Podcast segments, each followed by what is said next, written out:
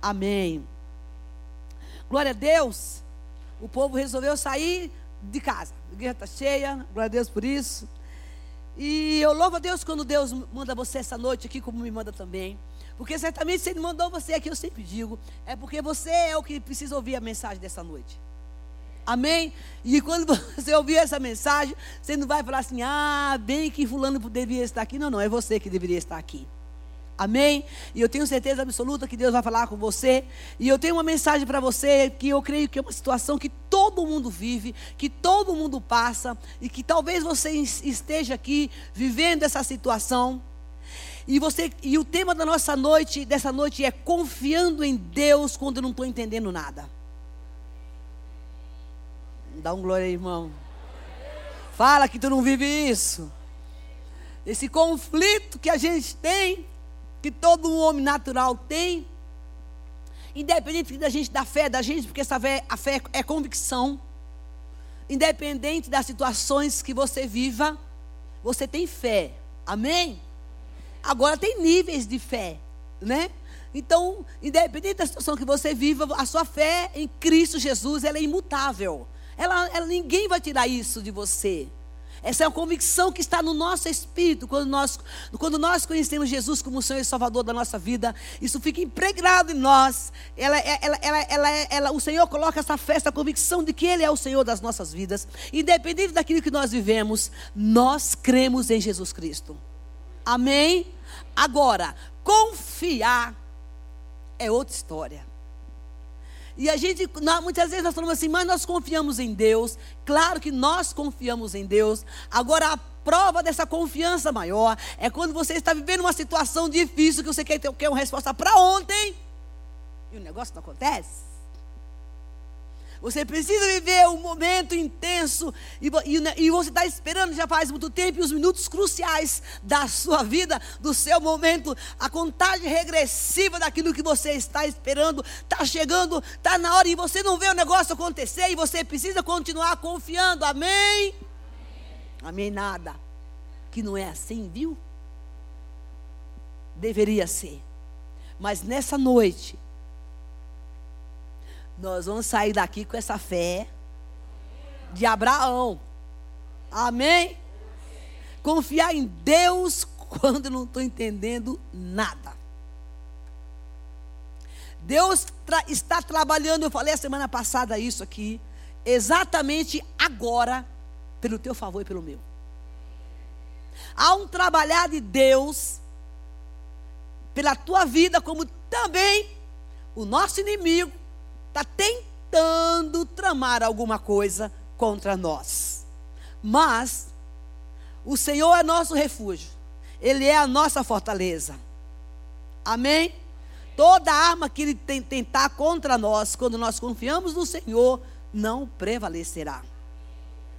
Lá em João, você não precisa abrir, no capítulo 13, quando Jesus se reúne com os discípulos para a ceia, todo mundo conhece essa passagem.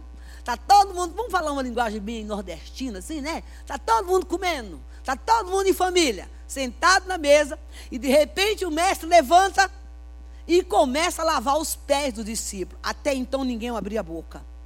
Ninguém perguntou nada, até que chegou a vez de Simão Pedro. E aí, ele chega para Jesus e disse: O que? Você vai lavar os meus pés? Não, eu não. Tem sempre alguém que vai argumentar ou contra-argumentar com as coisas que Deus faz na sua vida.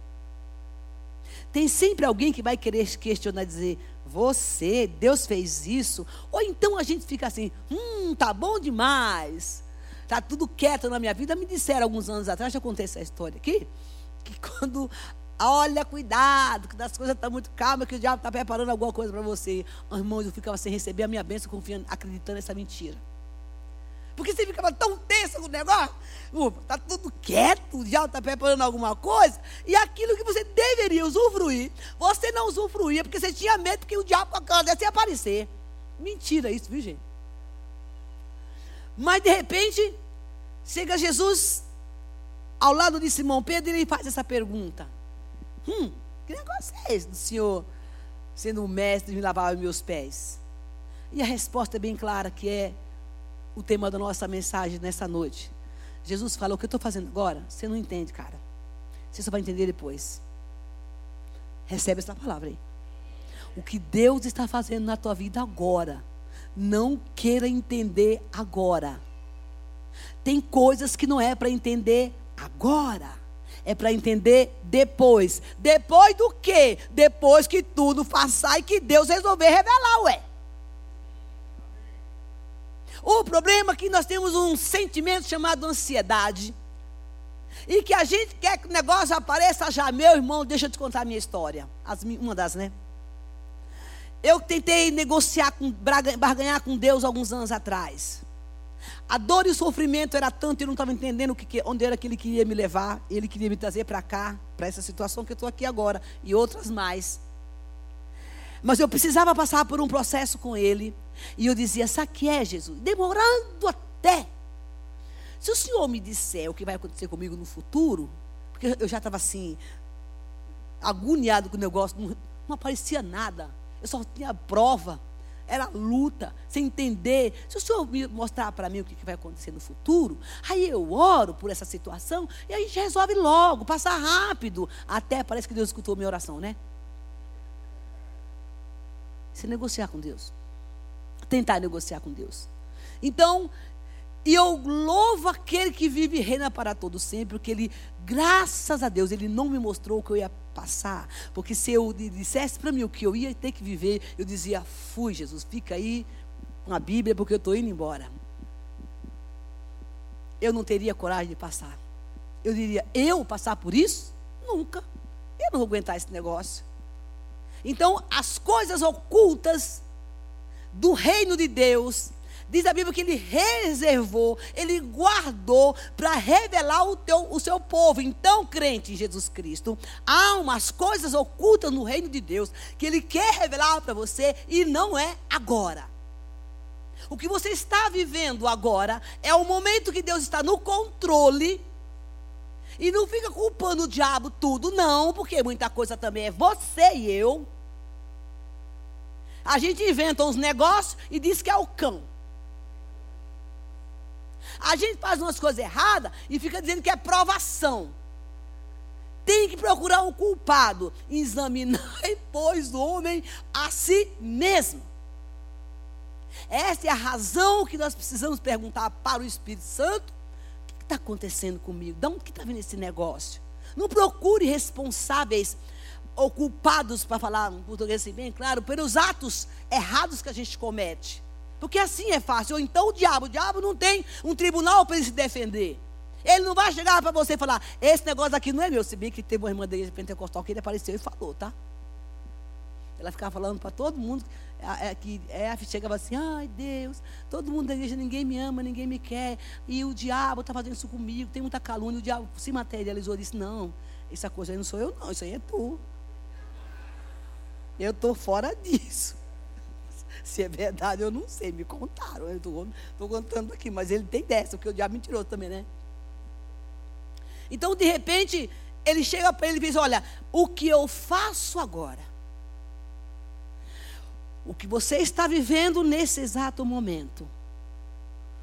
Deus está falando assim.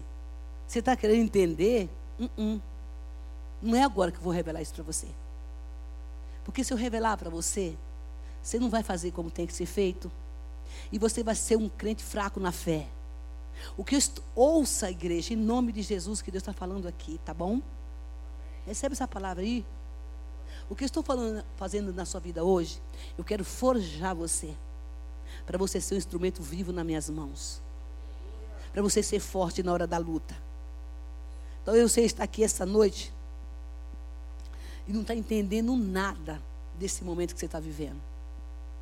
Passou o ano, esse negócio está aí ainda, né? Parece que não tem fim. É que ainda não chegou o tempo do que Deus está fazendo na sua vida. O que Deus quer nessa noite, que é a palavra-chave dessa noite. Confie em mim, mesmo se você não está entendendo. Ô irmão, dá um glória para Jesus te dar bênção. Ô povo, ô Batista, começa a dar glória aí, né? Deus libera uma palavra dessa para você, você fica quieto. Deixa eu dizer de novo. Deus está falando, confia em mim, mesmo que você não está entendendo. Mas eu não inventei essa mensagem, não, tá? Está na Bíblia. Ele que está mandando falar isso para você. Aquilo que o olho não viu, o ouvido não ouviu, eu amo esse versículo, que nem chegou no meu coração, o que Deus tem para você. O homem pode fazer seus planos, mas a resposta dele, de, a resposta vem de Deus. Parece não fazer sentido, nem tem explicação o que você está vivendo.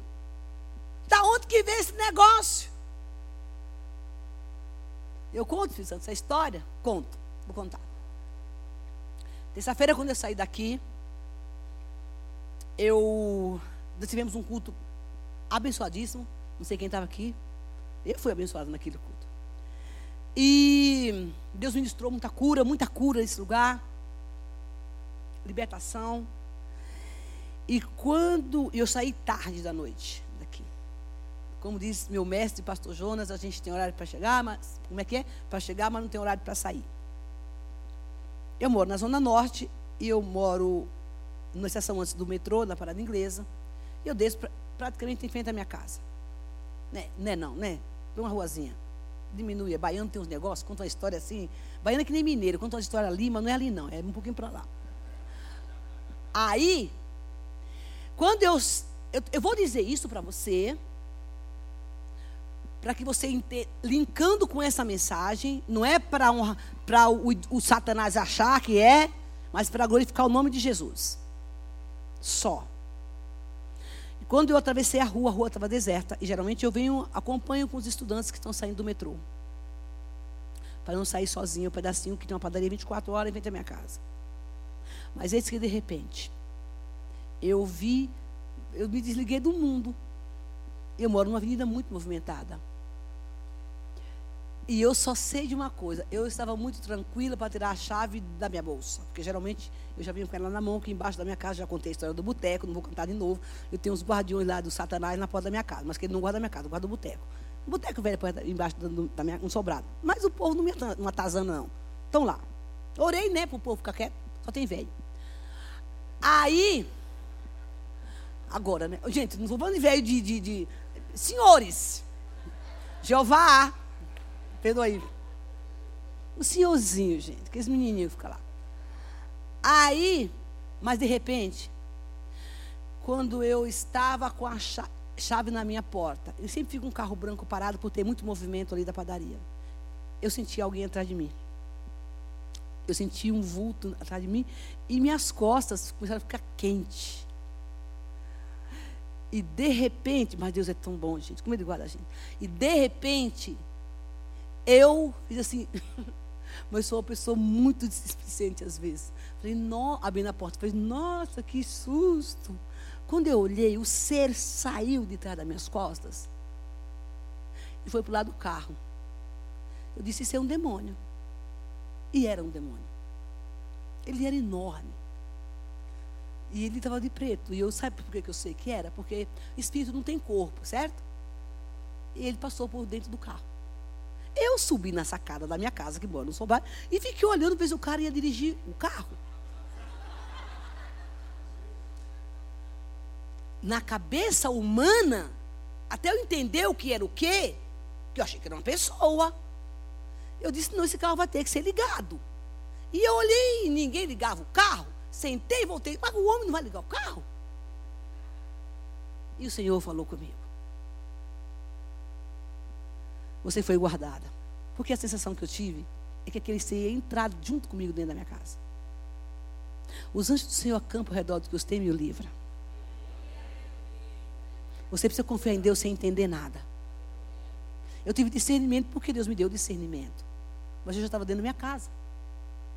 O Senhor guarda a sua vida e te protege mesmo se você não, entende, não, não, não esteja entendendo nada. Os conflitos que nós passamos, os livramentos que Deus nos dá, Ele nos dá mesmo quando a gente não entende nada. Parece não fazer sentido o que você vem vivendo. Parece não fazer sentido o que você está sofrendo. Parece não fazer sentido o seu choro. Parece que você sabe de onde que veio isso. Você já teve aquele dia, como é que, irmão, já teve aquele dia que dá a virada na sua vida? O dia do de repente, tá tudo indo na benção, o negócio tá tudo maravilhoso, dá um de repente. Quem é que nunca teve o dia do de repente aqui? Eu já tive um bocado. Não é um de repente bom. Dá uma, uma virada e as coisas tomam um rumo que você não sabe por que nem de onde veio, ou às vezes tomou rumo por consequências de algumas coisas que nós fizemos e que não acertamos o negócio, e a conta chega. Eu pedi essa frase aqui em São Paulo, a conta chega. Eu não conhecia essa frase. A conta vai chegar, mais cedo ou mais tarde. Mas o bom de tudo isso que quando você está em Cristo, ainda que a conta chegue, Jesus te ajuda. Ele não manda você fazer, não faz com você, perdoa o teu pecado, mas quando a consequência chega, ele diz: Filho, agora tu fez a besteira, eu estou aqui para te ajudar, mas eu não posso te livrar das consequências dos teus erros. Não tem como. E de repente, essa luta que você está vivendo, você está confiando em Deus, esperando que Deus faça uma mudança na sua vida. E Ele está falando assim para você: olha, está tudo confuso. Mas vai chegar um dia que você vai olhar atrás vai falar: nossa, então era para isso que Deus estava me forjando. Por muitas vezes eu quis desistir. Por muitas vezes eu quis jogar a toalha. Eu falava assim, eu só não vou para o mundo. Eu não queria voltar para o mundo, mas não, porque eu já tinha passado, já tinha, já tinha passado por libertação. E tantas pessoas já tinham sido libertas pelo poder do nome de Jesus Cristo, por esse vaso aqui. Eu falei, se eu voltar, eles me matam. Eu falei, agora você veio para cá, pode deixar que eu te pego, porque é assim quando o crente volta. Saiu da presença de Deus, irmão, vai para lá. Ele falou, ah, é? Você lembra aquele dia que você estava lá cantando, pisando no diabo da cabeça aos pés, e agora eu que vai pisar em você sou eu. É por aí o negócio. O que é que eu vou fazer lá de novo? Eu dizia, eu não voltar, eu não vou, mas eu vou ficar na igreja, porque eu sei se eu voltar, eu estou. Tem como. Eu não vou desonrar meu Senhor. Deixe ele fazer o que ele tem que fazer. E eu tentava entender as coisas de Deus na vida, tanto sofrimento, tanta dor. E chegou um dia que eu cansei. Falei, eu não vou perguntar mais nada. Eu vou viver e só, somente desconfiar. E eu comecei a orar e dizer, Deus, como é que é esse negócio de confiar? O povo fala de confiar e de confiar, mas eu não consigo confiar no Senhor. O Senhor me desculpe, mas eu não consigo confiar no Senhor porque o Senhor demora demais. E eu preciso para ontem. Descansar? Como? Mãos, uma pessoa que tem uma vida agitada, que é acelerada, que é ansiosa e, e, e que quer para ontem, para desacelerar um ser humano desse, só tem dois jeitos: ou um comprimidinho ou Jesus Cristo. Ou o Espírito Santo faz o negócio, então ele tem que tomar um remedinho para desacelerar. E é mais fácil você deixar o Espírito Santo puxar o freio de mão, porque fica melhor, eu acho. Vão dizendo que você não tem que tomar um comprimidinho de vez em quando, quem precisa, né? Então, eu, eu, no estado que eu vivia, eu tinha duas filhas para criar, eu tinha ficado viúva com 18, 19 anos de idade, grávida. Eu podia esperar para ontem? Não, Deus demorava demais. Não fui, eu não fui preparada. Ninguém me disse que eu, com 18 anos de idade, 19 anos de idade, ia estar grávida de 8 meses e perder o, o do marido com a filha de um ano e meio. Como? Eu não, não conhecia essa história. Ninguém me disse que eu viveria, passaria por isso, nem mesmo Deus. Mas ali estava o momento oportuno que Deus começou a mudar a minha vida. Mas uma coisa eu tinha, que eu, eu herdei da minha família. Eu fui fui uma mulher corajosa, uma garota corajosa. Meus pais, na pobreza, me ensinaram a ser corajosa e trabalhadora. E eu era uma mulher, uma jovem destemida. Mas o, o, a coragem que eu tinha essa força que eu tinha, não era uma força consagrada ao Senhor, estou me dando a mensagem todinha, amém? É, não era uma força consagrada ao Senhor, era o medo que eu tinha, era um mecanismo de autoproteção que eu coloquei sobre mim, para cuidar das minhas filhas e da minha casa, e eu tinha medo de errar, e eu tinha medo de ser ferida e machucada pelo caso do meu passado que não tinha sido tratado. Então eu desbravava qualquer coisa e eu dizia: Eu sou homem e a mulher dessa casa. E desde quando uma mulher é homem? A mulher é mulher e pronto. Mas me vestir essa casaca horrorosa, que eu teria, porque a gente vê, ah, eu sou homem e mulher da casa. Isso não existe. Você é a mulher da casa ou você é o homem da casa.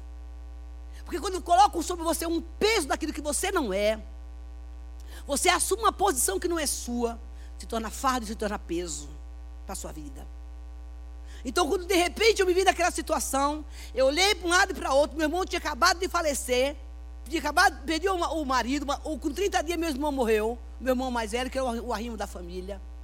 E eu olhei para um lado e para outro, eu só tinha uma coisa: eu tinha que confiar em Deus. Eu precisava de confiar no Senhor, mas eu não sabia como viver isso. Porque a pressão do dia a dia, as lutas do dia a dia. Hoje a mulher, na, naquela época, não muita época, né? A mulher não tinha esse conceito que ela tem hoje, não. Quem é que queria alugar uma casa para uma mulher viúva com dois filhos que não tinha trabalho? Ninguém. Por mais que eu convencesse o dono da casa que eu, que eu tinha. Eu não podia falar para ele que Jesus ia pagar meu aluguel, que eu tinha fé. Não. Você tem emprego? Não. Você tem carteira registrada? Não. Irmãos, é confiar nele. E Deus nunca me deixou abandonada. Eu precisava crer, não tinha ninguém, eu tinha que confiar nesse Deus, independente das circunstâncias. E Deus, naquela época, Ele começou a trabalhar na minha vida, naquela situação. Escuta, meu querido irmão, o que Deus está falando para você assim, que essa situação que você está vivendo, Deus está trabalhando na sua vida, porque Ele quer mudar a sua história. Recebe aí. Ele quer mudar a sua história. Você precisa chegar do outro lado e não tem outro caminho. Vai espremer o tumor. Vai doer vai mudar o teu caráter, vai mudar a tua história, vai mudar os teus comportamentos. Isso é um trabalhar de Deus, irmãos, que muitas vezes a gente, muito crente, não gosta, porque isso gera dor. Amado, você tem amigo, de repente você acordar, achar que tem amigos, e de repente você acordar pela manhã, cadê os amigos? Não tem amigo, mas não, filho, não tem ninguém. É você e você. Aí a solidão bate na porta do teu coração, Satanás pega a tua fraqueza e começa a dizer: está vendo? Quero que aconteceu comigo. Você está sozinha. E o infeliz não prestava, e ele focava assim, ele sabendo da minha carência. Você está vendo? Você foi para o acampamento da igreja. Todo mundo agora vai para suas casas. Olha lá, não sei quem com a mulher. Olha o outro com o Bahia. Uh, verdade, seu capeta chorava. Ai, verdade. Uh, olha lá. Você não está vendo que você não tem ninguém? Mãos, ele dilacerava, ele apunhava o meu coração. E ele acertava, sabe aonde? Na, na casa da rejeição, porque era o que eu tinha. Eu não conhecia esse amor de Deus revelado na minha vida. Mas Deus estava trabalhando para dizer para mim: essa situação vai mudar. Deus está dizendo para você essa noite: não se deixe vencer. Porque nesse exato momento, Ele está fazendo algo na sua vida. No primeiro momento, vai doer e se faz necessário. Mas Ele está procurando homens e mulheres nessa noite, neste lugar forjado por Ele, e que se estão aptos e desejam a dizer: Deus, eu confio, eu não arredo o pé daqui, enquanto o Senhor não fizer o que tem para fazer, ainda que não seja o que eu quero, mas eu confio no Senhor, e o Senhor vai mudar essa circunstância da minha vida, porque sem ver eu creio. Quem vai anunciar, anunciar os feitos do Senhor? Quem vai contar os milagres de Deus, meu filho, é tu que vai contar.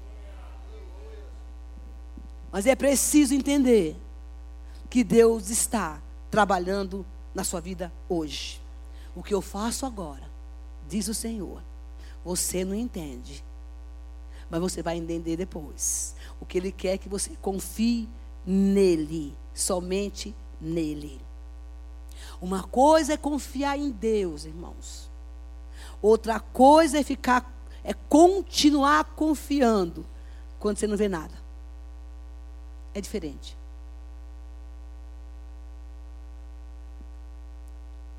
Está tudo confuso, está tudo embaçado. Você fez um projeto e não deu certo, né? Você pensou em alguma coisa que não deu certo. você nem escuta mais a voz. Aí você vai fazer a campanha A, vai aqui, vai ali, vai não sei aonde, e parece que Deus fala com todo mundo, menos com você. Já teve esse negócio na sua vida? Só que quando a gente está no conflito de alma, e confuso, e perdido, a gente quer ouvir o que, a gente quer ouvir, e não o que Deus tem para falar. Deus está falando claramente ali. Mas você fala assim, mas não é essa palavra, não é para mim, é para o outro. Mas aí, não, não, manda outra, porque essa não é para mim. A gente começa a ser seletivo para ouvir o que a gente quer ouvir. Mas ouça o que eu vou lhe dizer outra vez. Pelo Espírito Santo de Deus. Essa palavra é para você e para mim. É isso que Deus está falando. É para você e para mim. Abra sua Bíblia que eu vou começar a pregar agora, tá? 1 Coríntios. Capítulo 2. E vamos ver o que Deus tem para falar para a gente aqui. Você está aí? Então, glória a Deus. Vamos lá para o versículo 9. Todavia, como está escrito, o que o olho não viu, e o ouvido nenhum ouviu, e mente nenhuma imaginou o que Deus preparou para aqueles que o amam, mas Deus o revelou a nós pelo seu Espírito. Sabe o que quer dizer isso? Deus tem segredos para revelar para você. Nessa situação que você está vivendo. Nós fazemos a diferença na terra. Ele disse que ele. O olho humano não vê, gente. A gente não consegue escutar com o nosso ouvido natural, tem que ser com o ouvido espiritual. Mas ele diz que coisas que você nunca imaginou. E eu vou lhe dizer para você. Com categoria e com verdade vivida, eu conheço esse versículo na minha vida. Eu vivo isso.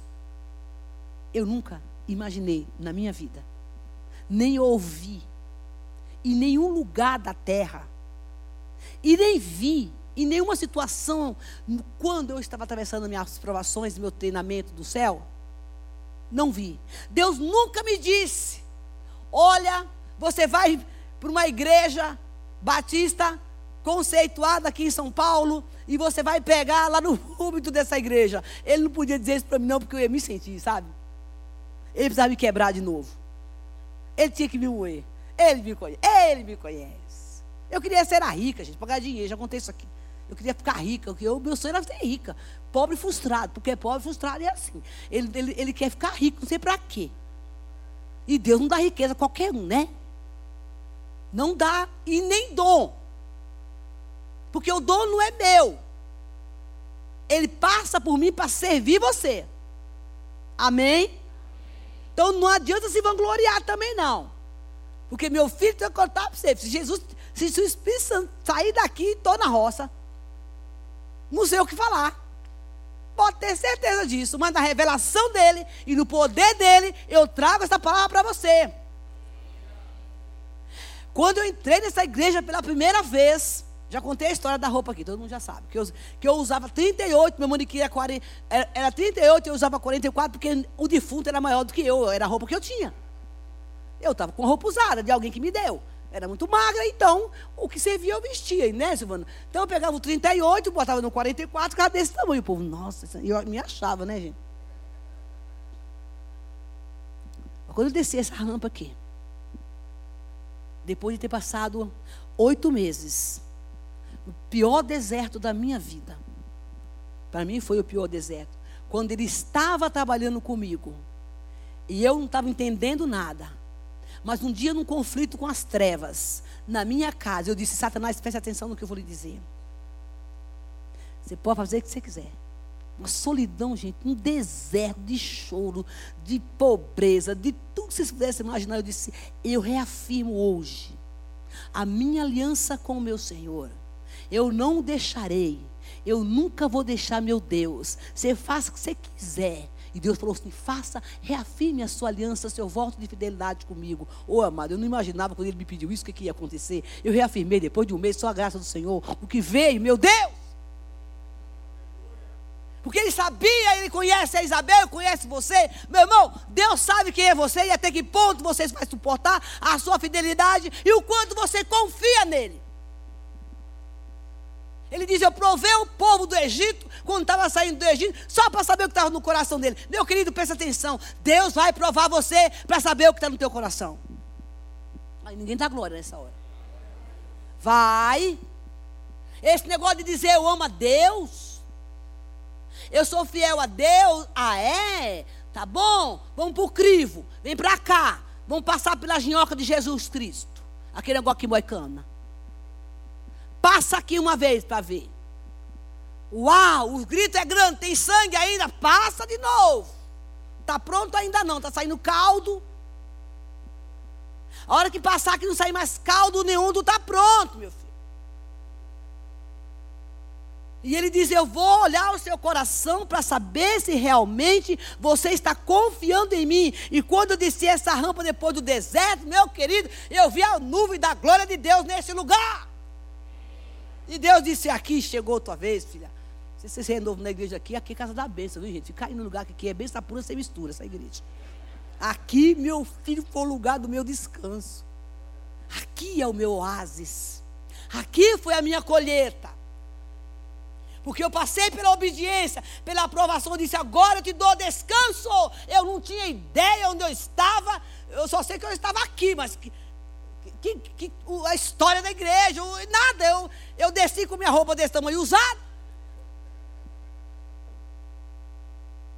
Cudo de jovem, o povo olhando. É aquela que, eles contam, né? É aquela que é pregadora, mas aquela está muito rabugenta, desarrumada. E eu sabia que eles estavam falando, porque Deus me disse isso.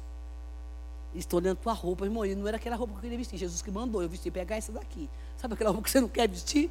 É para provar mesmo você. Sabe aquele negócio que Deus te leva no lugar para provar você? Meu filho, não é roupa que faz você, que sabia disso?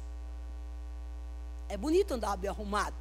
Mas não se le deixe levar pela aparência. Porque Deus está procurando a essência.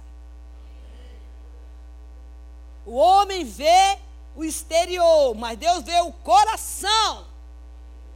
E eu naquele deserto que ele descia aqui, eu me lembro que tinha uma nuvem aqui na frente. Eu entrei literalmente uma nuvem. Eu entrei debaixo da nuvem, fiquei muda. Minha amiga ficava assim, o que está acontecendo com essa mulher? Ninguém fala. Eu fui crescendo, crescendo, eu estava cheio de Deus. Quando você sai do deserto, que você é aprovado, você que está aqui essa noite, está passando uma aprovação, e Jesus está mudando a história, essa conversa por causa de você? Essa mensagem? E não está entendendo nada? É o seguinte: esse é o deserto. Passa ele. Porque quando você sair daí, tu vai entrar debaixo da nuvem da glória de Deus. Vai. Vai, porque é assim que ele faz. E quando entrei debaixo dessa nuvem, Deus falou para mim assim: a glória da segunda casa será maior que a primeira. Hoje você vai ver quem eu sou na sua vida, porque você me obedeceu. Na hora do confronto, na hora da pressão, na hora da opressão, você não me abandonou e não virou as costas para mim, porque é isso que acontece com muita gente. Não confia em Deus e quando diz que confia, quando chega a hora da prova, bastou a primeira proposta, bastou a primeira luta, desiste, blasfema, murmura. Eu, em nome de Jesus, o Senhor manda te dizer: fecha a tua boca e aprende a confiar nesta hora e neste momento que você está vivendo, porque Ele diz: você vai passar as águas do outro lado, o Jordão, e do do outro lado, a terra te espera quando você glorificar a Deus. Recebe essa palavra em nome de Jesus. Os segredos de Deus. O segredo de Deus. Irmãos, eu isso que eu oro para Deus, Senhor. Para fazer o diferencial, eu preciso saber o que está no teu coração. Quer falar o que todo mundo fala? Quero falar a palavra. Mas eu quero chegar no lugar. Sabe que lugar você chega que está maior? Você fala, não, Deus me dá uma palavra para me resolver essa situação. E não estou falando de igreja, nem de religião. São os momentos cotidianos. As situações diárias que você atravessa. As, as convivências que você tem nos lugares que você frequenta. A Bíblia diz que nós somos luzes, sal da terra. E nossa função é levar a luz onde tem as trevas e temperar o lugar que está sem gosto. O que, que é isso? Eu tenho que ter uma palavra de Deus para aquela situação. E o Espírito dizer: Ei, entra ali e fala isso, porque eu tenho um segredo para revelar para este povo que vem da minha parte que eles não conhecem. E você fazer a diferença do nome de Jesus ser glorificado. Não é para você ser o bom. Ele diz: É só confiar em mim, que a resposta chega a resposta chega. A confusão está aí, ela existe, o embaçamento, por uma razão. Deus quer mudar a sua história para dizer: confia em mim. Provérbios capítulo 3. Eu preciso terminar essa mensagem hoje em nome de Jesus. Glória a Deus. Você está recebendo aí a mensagem do Senhor? Meu irmão, deixa de, de, de viver atribulado. Você não pode poder fazer nada nessa situação que você está. Versículo 5. Confie no Senhor de todo o seu coração. Amém? Amém? Não é palavras, é coração. E quando nós confiamos de coração, é entrega. E olha o que, ele fala aqui. Não se apoie no seu próprio entendimento. Reconheça o Senhor em todos os seus caminhos, e Ele endireitará as suas veredas. Não seja sábio aos seus próprios olhos. Teme ao Senhor, evite o mal. Isso lhe dará saúde ao corpo e vigor aos seus ossos. Irmão, quando a gente passa a não confiar em Deus, você fica doente, sabia disso? Oprimido, dor no corpo, não dorme direito, dor de cabeça, dor nas costas, travado, tem é, fibromialgia. Acontece de tudo. Por causa da ansiedade. E ele diz: quando você confia no Senhor, você tem vigor no seu corpo. Quer ver um negócio, um crente feliz, um crente alegre? É quando ele está relaxado na presença de Deus, filho de Deus. Você vê a diferença do crente tenso, preocupado, começa a comer as unhas. Não tem, tem gente que não tem mais nem unha. Chega no lugar, sabe o que a pessoa fala assim? O, tic, tic, tic, o desespero, a angústia. E ele diz: quando você confia em mim, e não do que você acha, porque tem gente que é assim, né? Se acha. Afinal de contas, eu fiz um, uma faculdade X, Y. Sou PHD, não sei aonde, e o tal do TI. Eu sou formado no TI, não sei das contas, que eu não sei nem o que é. Já falei o cara do TI aqui, né? É, a semana sabe disso. O cara do TI, ele chega, ele é o cara. Eu estava num evento aí, né? Eu fico doente com esses negócios, gente. Aí chegou um cidadão, um mega top evento. Eu estava sendo recep recepcionando, foi nos PM de Cristo. E me botaram na porta dos VIP. Porque eu não sei. Foi no dia que eu contei aqui que o general da Indonésia chegou e estava tirando foto comigo, general da final, eu estou aqui com o homem, né? Mas chegou um cara e fez assim, levantou bem o, o, o pescoço, né? Fez eu quero falar com não sei quem. Eu disse, eu não sei quem é essa pessoa. Porque eu sou o cara do TI, aqui nada funciona sem mim, tá tudo parado. Se eu não for na mesa, nada vai funcionar. Eu falei para ele, e Jesus é quem? Irmão, fiquei. Aí, isso aqui, irmão. Irmão, não confia no teu próprio entendimento. Porque se o Espírito Santo quisesse que aquela mesa de som lá que queria fazer não funcionasse, não ia funcionar e pronto. Acabou. Não, não fica aí batendo Eu sou, porque ele diz: você não pode confiar. E olha, no seu entendimento. Te digo mais, filho de Deus. Quando Deus passar a, a, a sonda que a gente cantou aqui, e olhar para você e para mim, para mim, eu vou começar por mim, né? Para mim. E eu achar que eu posso alguma coisa, meu filho de Deus, daqui a pouco tu vai ver o que, é que vai acontecer. O fogo vai te sapecar.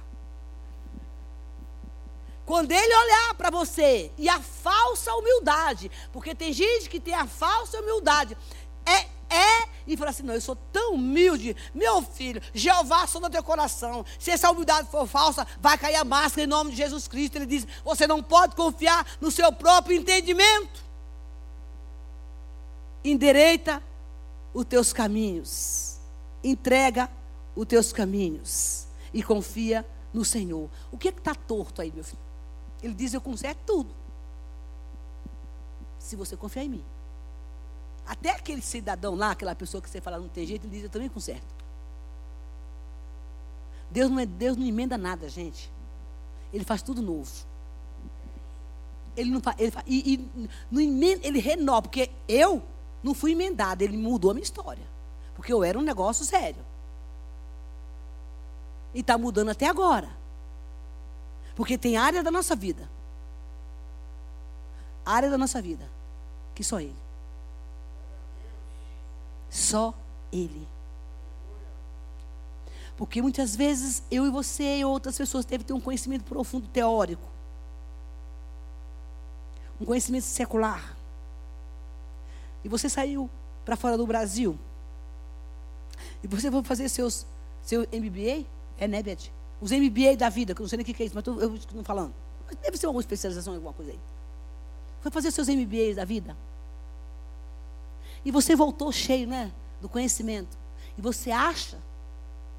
Esse, esse ser humano está aqui no culto, viu? Porque Deus não estaria falando uma história dessa se não tivesse alguém que ouvir isso. E você acha, porque você fez seus MBAs da vida, você tem realmente todo o direito de um bom trabalho. Porque você galgou isso. Mas quando você bater no peito e dizer, eu mereço esse bom trabalho porque eu tenho isso, tu já perdeu tudo. Porque o que você tem vem de Deus. Por isso que às vezes, irmão, nas empresas, você olha para o abençoado que não fez nada, fala, como esse cara chegou até aqui? Eu tenho isso. Aí começa, eu tenho isso, eu fiz curso. Meu filho, tu é porque só o fato de tu estar tá puxando o teu currículo para tu mesmo, tu já perdeu a bênção. Humildade é bom. Você não precisa dizer para ninguém quem você é. O que você tem que revelar nos lugares que você está, meu irmão, é a glória de Deus. O resto é com Deus. O que você tem que revelar onde você está, quem é Jesus e não envergonhar o Evangelho de Cristo você é portador das boas mensagens e você vive para servir mais. Quando você entender isto, que você é luz e esteio, que você está no ambiente que você está, porque Deus colocou você lá dentro, porque tem um propósito para a tua vida. E você dizer, Deus, eu estou aqui. Vamos pegar essa semana aqui na igreja. O, qual é a minha função? Qual é o meu papel aqui dentro? O Senhor disse que quer endireitar as coisas e comece por mim, porque eu não tenho sabedoria para fazer nada. Mesmo que eu sei, se o Senhor der uma pitadinha de unção, esse negócio vai ficar melhor. É isso que Deus espera de nós. Ele diz: escuta, se você confiar em mim e não ser sábio aos teus próprios olhos, a gente começa a ver coisas e achar que por o fato, a forma ótica como nós estamos vendo as coisas, elas são daquela forma e às vezes não é. Às vezes quando você tem, quando você tem um olhar, um olhar espiritual, o Senhor te dá discernimento para você enxergar coisas que ninguém vê, sabia disso? É o olho do espírito. Eu vou contar uma história hoje, outra história. a minha torneira da minha casa quebrou. E eu não sei, eu mal sei pregar um prego na parede. Se você perguntar para mim qual é a coisa que me tira do sério, é isso. Eu não sei trocar bujão, não sei, essas coisas me irritam. Me irrita profundamente. Sabe por que, que me irrita? Porque eu sou, um, eu sou muito dependente. E eu tenho que ficar caçando para fazer o que eu não sei. Isso me dá nervoso. E eu quebrei a torneira, mas não, não consegui colocar. O negócio explodiu lá. Saiu água todo congelando. Eu, mano, sobrar até o negócio descer para desligar a água, a cozinha estava cheia de água, e eu ficava, Isabel, eu falo, Isabel, em nome de Jesus, você não vai ficar nervosa. Senhor, dá-nos graça, começa a cantar para não ver a bagaceira. Ué, domínio próprio, gente. Eu moro sozinha, a casa cheia de água. Senhor, tem misericórdia. Quem sabe o nome do boteco lá embaixo, alguém tem um pedreiro lá que me ajuda a vir trocar essa água. Não tinha ninguém para mim, para me ajudar a trocar a torneira. Deixei dois dias o negócio vazando. Isso fica. Ah, eu não ia esquentar. Enquanto eu tivesse a cabeça quente, eu não ia mexer com aquilo.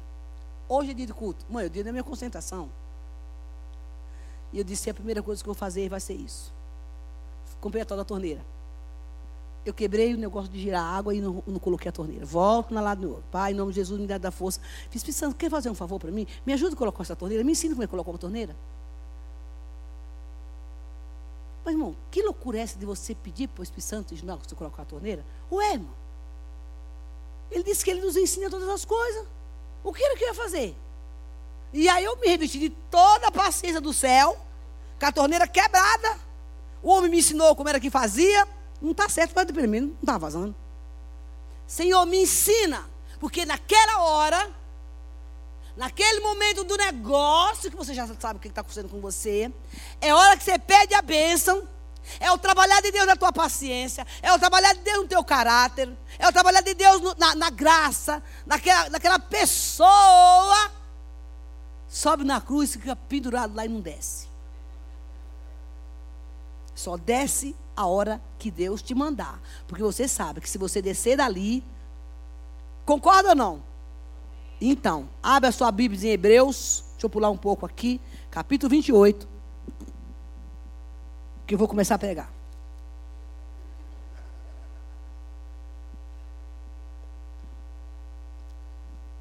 Vira para o teu irmão e fala assim: olha, tenha paciência. Descansa no Senhor. Ele está trabalhando aí na sua vida, meu filho. Desculpa, não é 28, não, perdão. Cadê o capítulo do Hebreus aqui?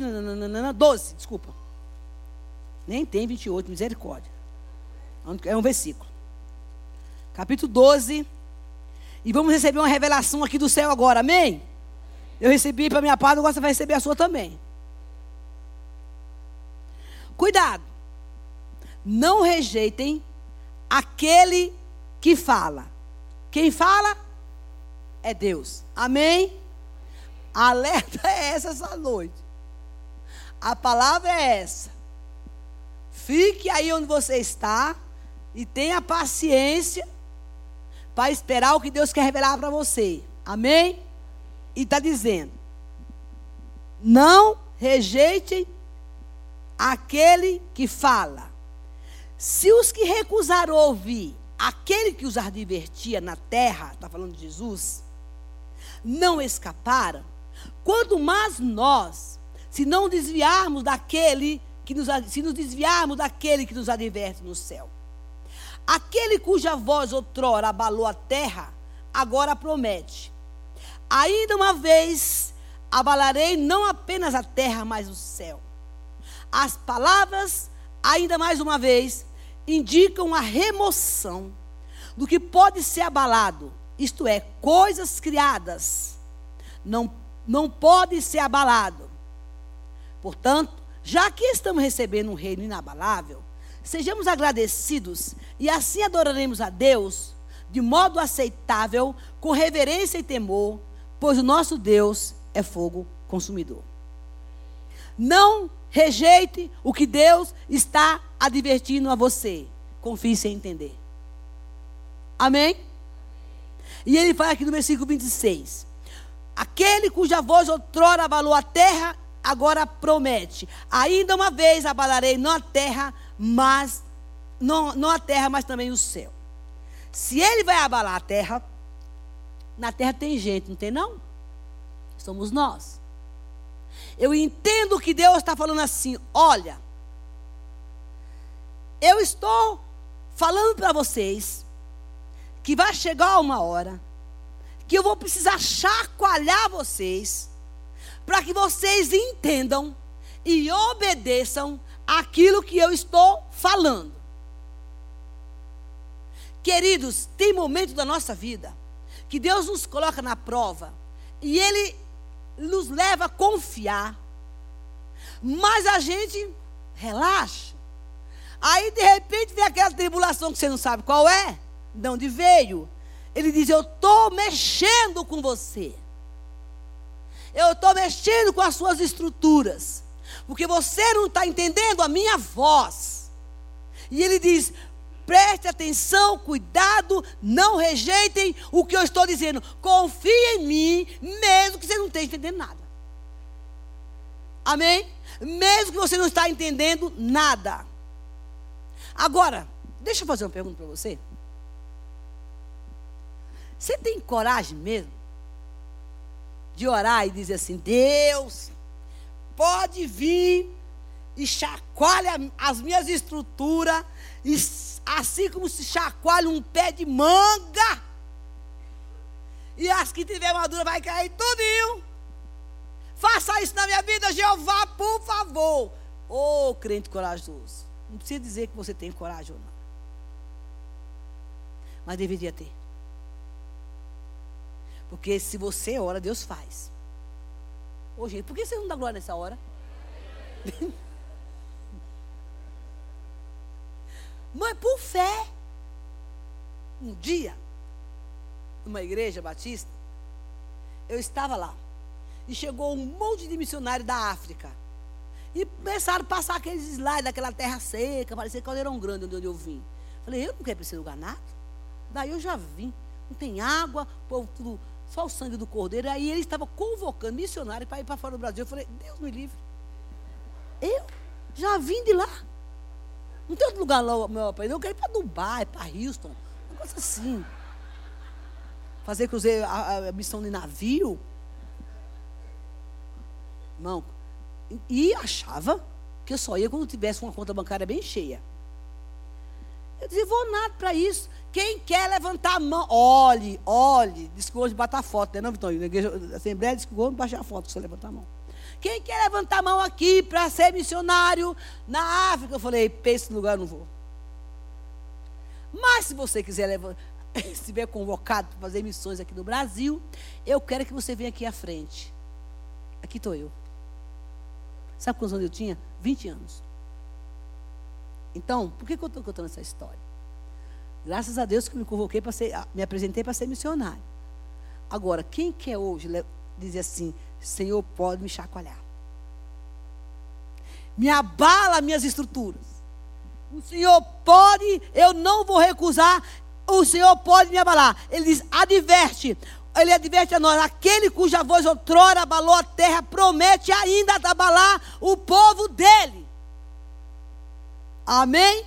E diz assim: Olha, as palavras ainda indicam a remoção do que pode ser abalado, isto é, as coisas criadas de forma permanece, que permaneçam o que não pode ser abalado. Tem coisa em nós que está tão estruturado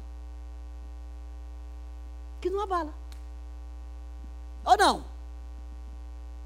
Meu filho, quem quiser dizer que meu cabelo é ruim, fique à vontade. Porque é. Mas não fala isso para mim antes, não. Falar mal de baiano para mim, arrumava briga. Eu queria defender a bandeira da Bahia. Tem coisas em nós que Deus já tratou de tal forma que não te abala. Mas ouça. Eu vou concluir a minha mensagem que não vai terminar tudo. Aquilo que está em você e em mim, que ainda dá uma estremecida, Deus vai mexer. Amém? Ó oh, Jesus, eles estão falando amém. A foto. Para que você saiba e confie em Deus, porque Ele vai chegar o momento, para aquilo que Ele quer derramar sobre a sua vida, tudo que é velho vai ter que vir para fora. Querido, Deus não usa vaso sujo. Ele limpa e bota o azeite novo. E eu te asseguro que dói. Mas ele diz: você pode confiar em mim, que eu vou remover tudo para mudar a sua história e o seu relacionamento comigo.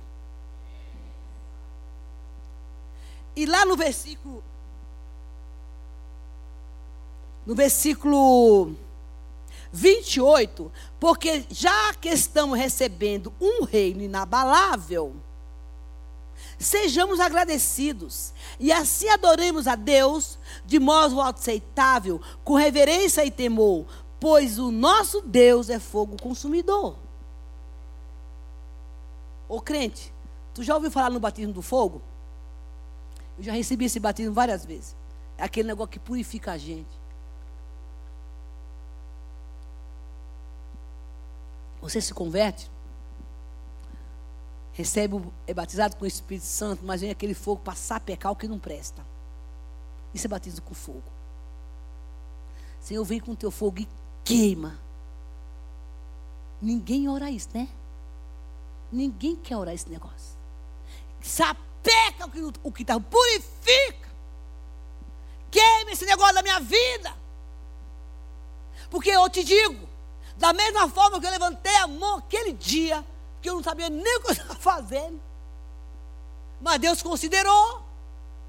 Ele considera as nossas orações.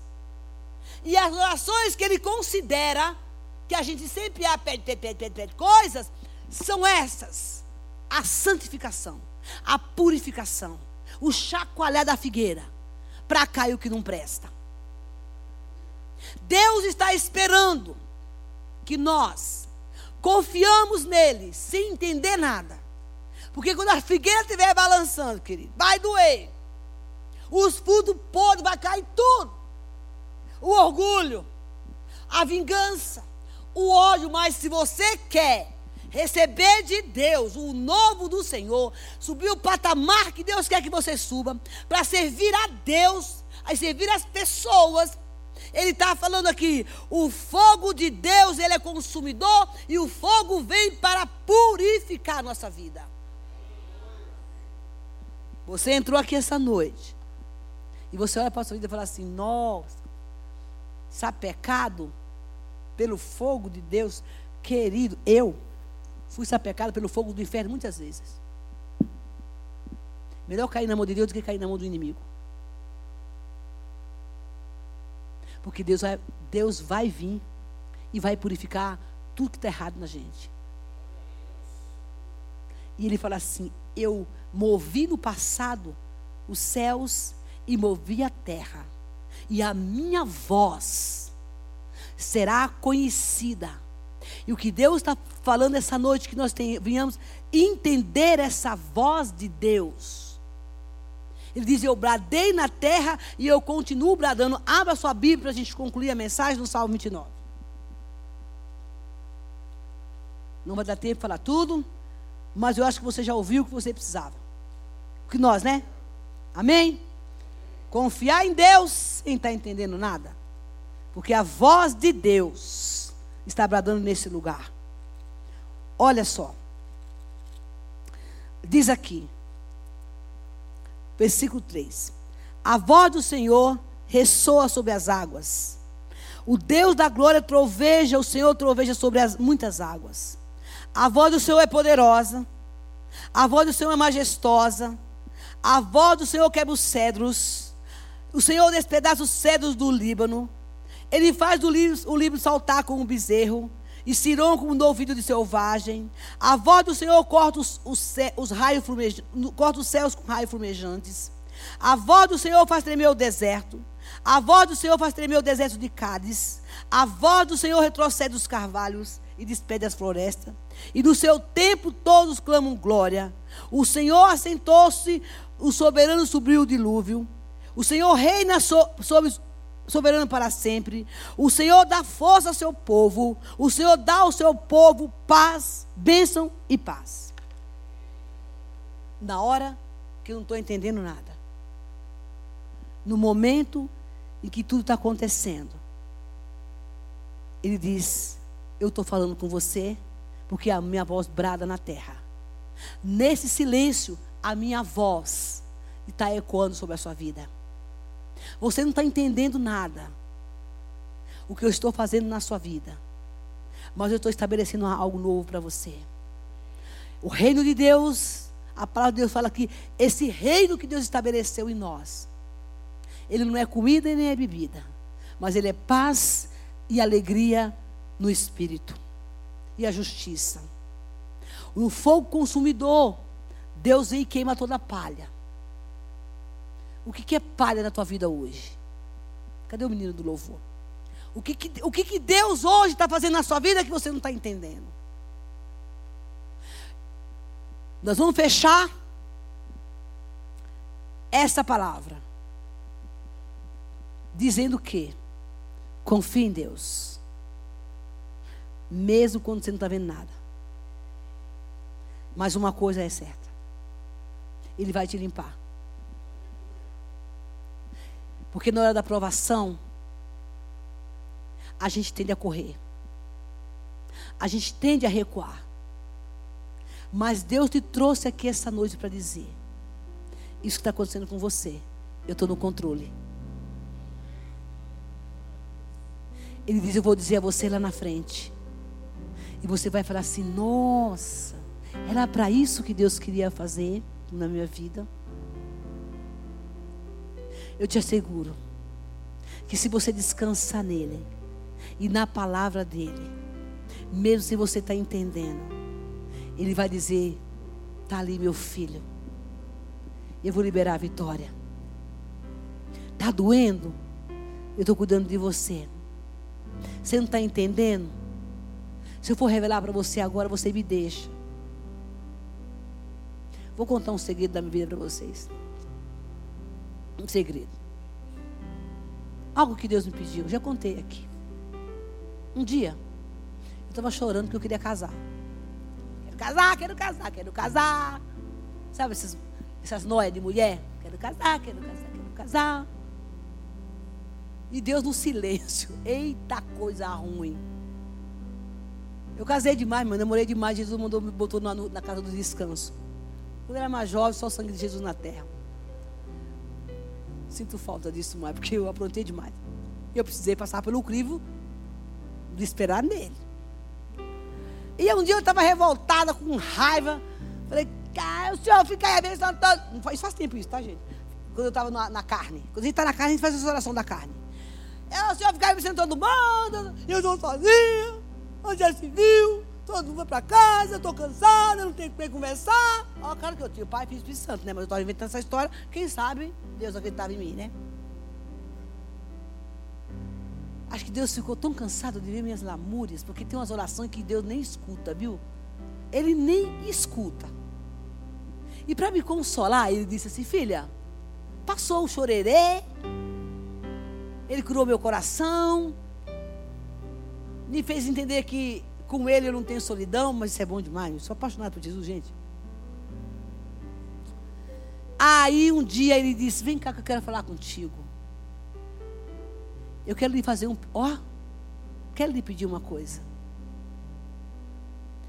Eu tenho uma, uma grande obra para realizar na sua vida, através da sua vida. Mas eu quero você sozinha. Você se habilita a ficar sozinha?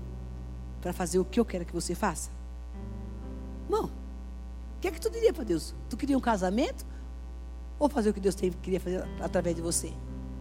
Pensa. O maior amor Jesus falou isso para mim. Porque o que eu preciso realizar através de você, você tem que estar sozinha. Você pode fazer isso por mim? Deus não é invasivo. Ele respeita nosso livre-arbítrio. Eu poderia ter falado para ele assim: Eu? Eu não. Eu quero casar. O senhor que procure outra. Eu disse: Eis-me aqui. Pode me usar. Amados, para fazer o que eu faço hoje na obra de Deus, se eu tivesse um homem ranzinho do meu lado, hum, eu já tinha levado, é possível. Ela levou dois. Verdade. Quando Deus quer fazer uma obra na tua vida, querido, quando Ele quer te usar, quando Ele quer trabalhar nesse processo que você não entende, todos os impedimentos Ele tira. Mas eu me dispus. Eu me dispus. Domingo, eu estava aqui na igreja. E quando eu cheguei naquele banco que eu sentei, começaram a cantar um louvor, leva-me mais fundo. Eu senti um peso no meu coração tão grande. Eu falei, ué, mas eu não estou em pecado. Que peso é esse? O Senhor falou para mim: Você lembra da sua oração? Vamos cantar esse louvor? Cadê Silvana? Leva-me mais fundo. Você lembra da sua oração que você falou que você queria intimidade comigo? Eu cheguei aqui agora. Vamos conversar? Pensa, não é lotado de gente. Eu disse, tinha que ser justamente aqui. Quando, quando a missionária chora na igreja, o povo, eu não sei o que, o povo pensa. Eu também choro. E eu olho meu chorerê, aqui chorerei. E eu estava com uma pessoa que eu estou cuidando, nova convertida. A menina entrou em desespero. Eu disse: saia daqui. Vá para a sala de oração que eu quero falar com você lá. Não sei quem estava lá. As meninas não tinha alguém lá. Quando eu entrei na sala de oração, não, eu subi. Quando eu entrei na sala de oração, a dor. Eu estou contando isso para você entender como é que Deus trabalha no teu coração. Eu precisava entender o que Deus queria falar comigo naquela hora. Eu, aí na cabeça da gente, eu vou passar uma prova. Essa dor aqui Deus está me preparando que eu vou ser com a minha família. Olha como é que crente é, né? Ah, no mínimo vai acontecer alguma coisa e eu vou passar uma prova. E Jesus deve estar falando assim: ó, já estou te antecipando a tua dor aí, não sei o quê. Eu levei para esse lado. Quando eu joguei o joelho no chão, Deus falou: agora se esvazia. Se quebranta. Eu quero você sem nada. Você não quer ir mais fundo? Então se esvazia. Acho que eu chorei uns 40 minutos lá embaixo. Só dizendo: Eis-me aqui. Eis-me aqui. Faça de mim o que o Senhor quiser. Eu morro para mim mesma, para viver a tua plenitude. Morro. O resto é com o Senhor. E o que o Senhor quer me dar, eu sei que não é para mim. Mas o fato de te receber, de ter essa porção tua para o outro, me completa. E mais fundo é isso. É quando eu confio em Deus na hora da minha dor. A circunstância está falando tudo ao contrário. Mas eu digo, eu ainda confio. Bom, eu não sei o que, que, que aquele demônio queria estar de mim. Uma coisa boa que não é, né? Os anjos do Senhor acampam ao redor do que os tem me livra. Nessa noite Deus está te chamando. Coloque-se de pé, por favor. Para você orar. E sabe qual vai ser a tua oração e a minha oração essa noite? Pedir perdão para Deus. Por todas as vezes que você não confiou nele. Que ele disse a você: confia em mim. E eu estou falando na terra, a minha voz brada na terra. Por todas as vezes que, teve, que você teve medo. E decidiu por você mesma. A sua bênção estava chegando, meu irmão e você decidiu fazer do seu jeito, você fez uma oração, colocou diante de Deus um pedido, metas e outras coisas mais, e chegou a luta e a provação, e você simplesmente não confiou no que você pediu, e fez do seu jeito, deu tudo errado. Deus fala assim: peça perdão. Por todas as vezes que você se precipitou em tomar decisões que eu não te mandei. Todas as vezes que você estava tão aflito para resolver os seus negócios, para pagar as suas dívidas, para comprar seu carro, para fazer não sei o que, e você não esperou o sinal de Deus. Foi para lugares que Deus não mandou você ir tomou decisões que não consultou a Deus, porque não confiou no teu Pai, que é o teu dono. Porque você estava angustiado. Você estava com medo. Com medo de não dar certo. Com medo de não ser aprovado. Mas Ele manda te dizer que Ele estava no controle dessa situação.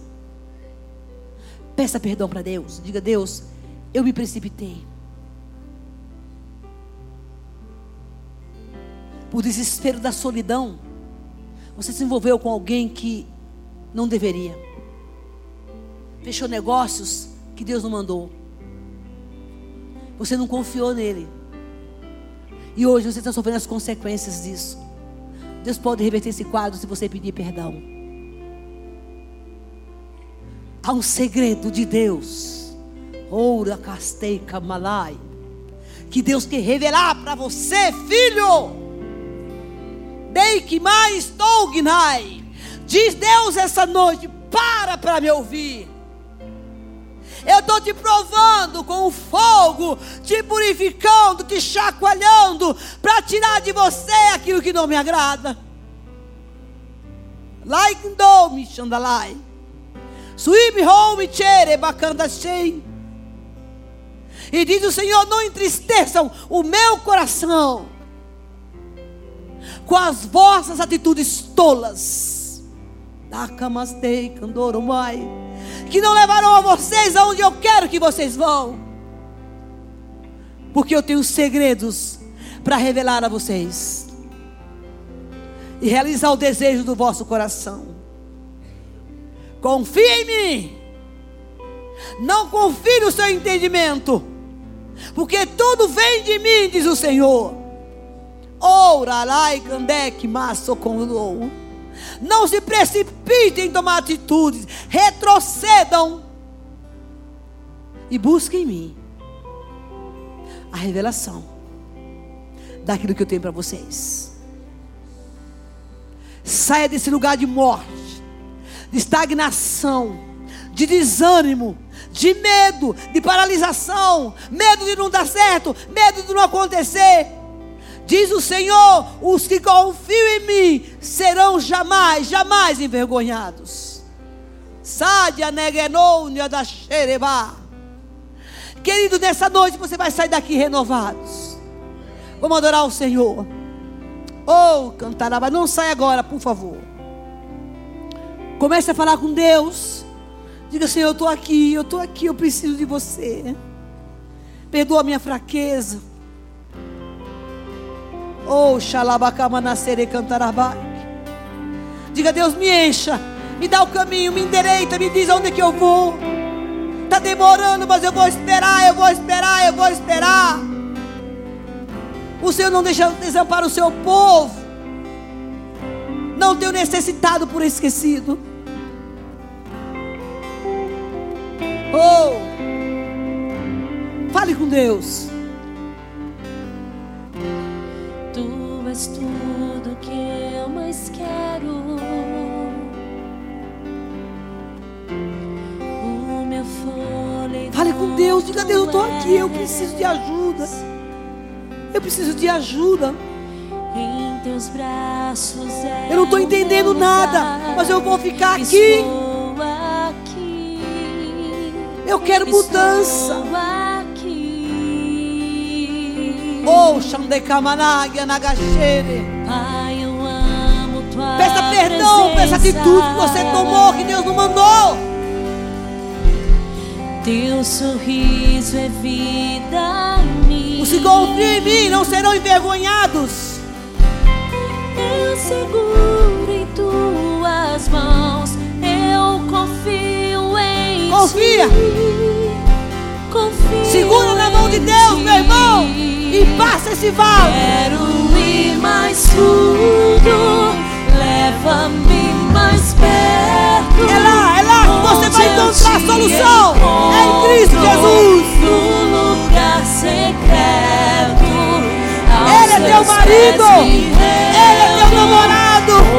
Ele é tua paixão.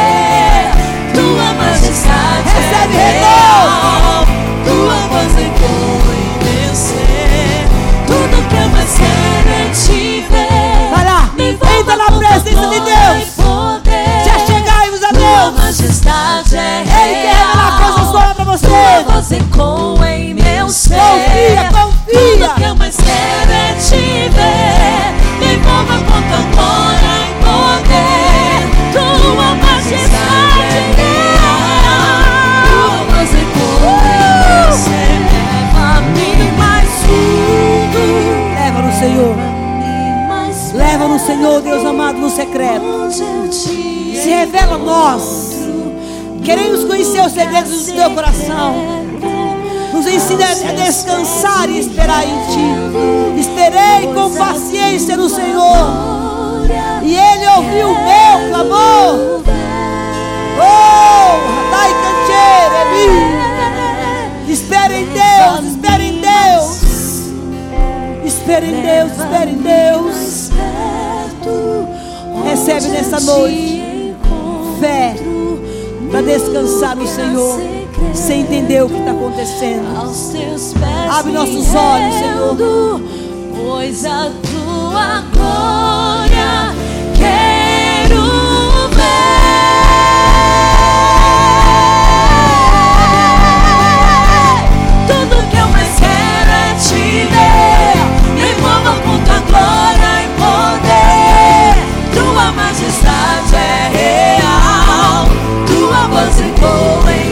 ser.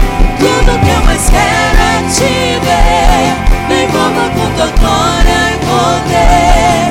Tua majestade é real. Tua voz ecoa em meu ser. Te louvamos nessa noite, Senhor, porque o Senhor nos trouxe aqui para nos ensinar a descansar. Muito obrigado por essa palavra. Muda a nossa história. Queima em nós aquilo que não presta, Senhor. Queremos ter um ano para servir não só a Ti, mas os nossos irmãos também. Jesus, muito obrigada porque o Senhor tem nos renovado a cada manhã. Nos leva debaixo da Tua segurança. Em nome de Jesus. Amém. Dá um abraço do seu irmão, aplauda ao Senhor. Deus te abençoe e vai na paz.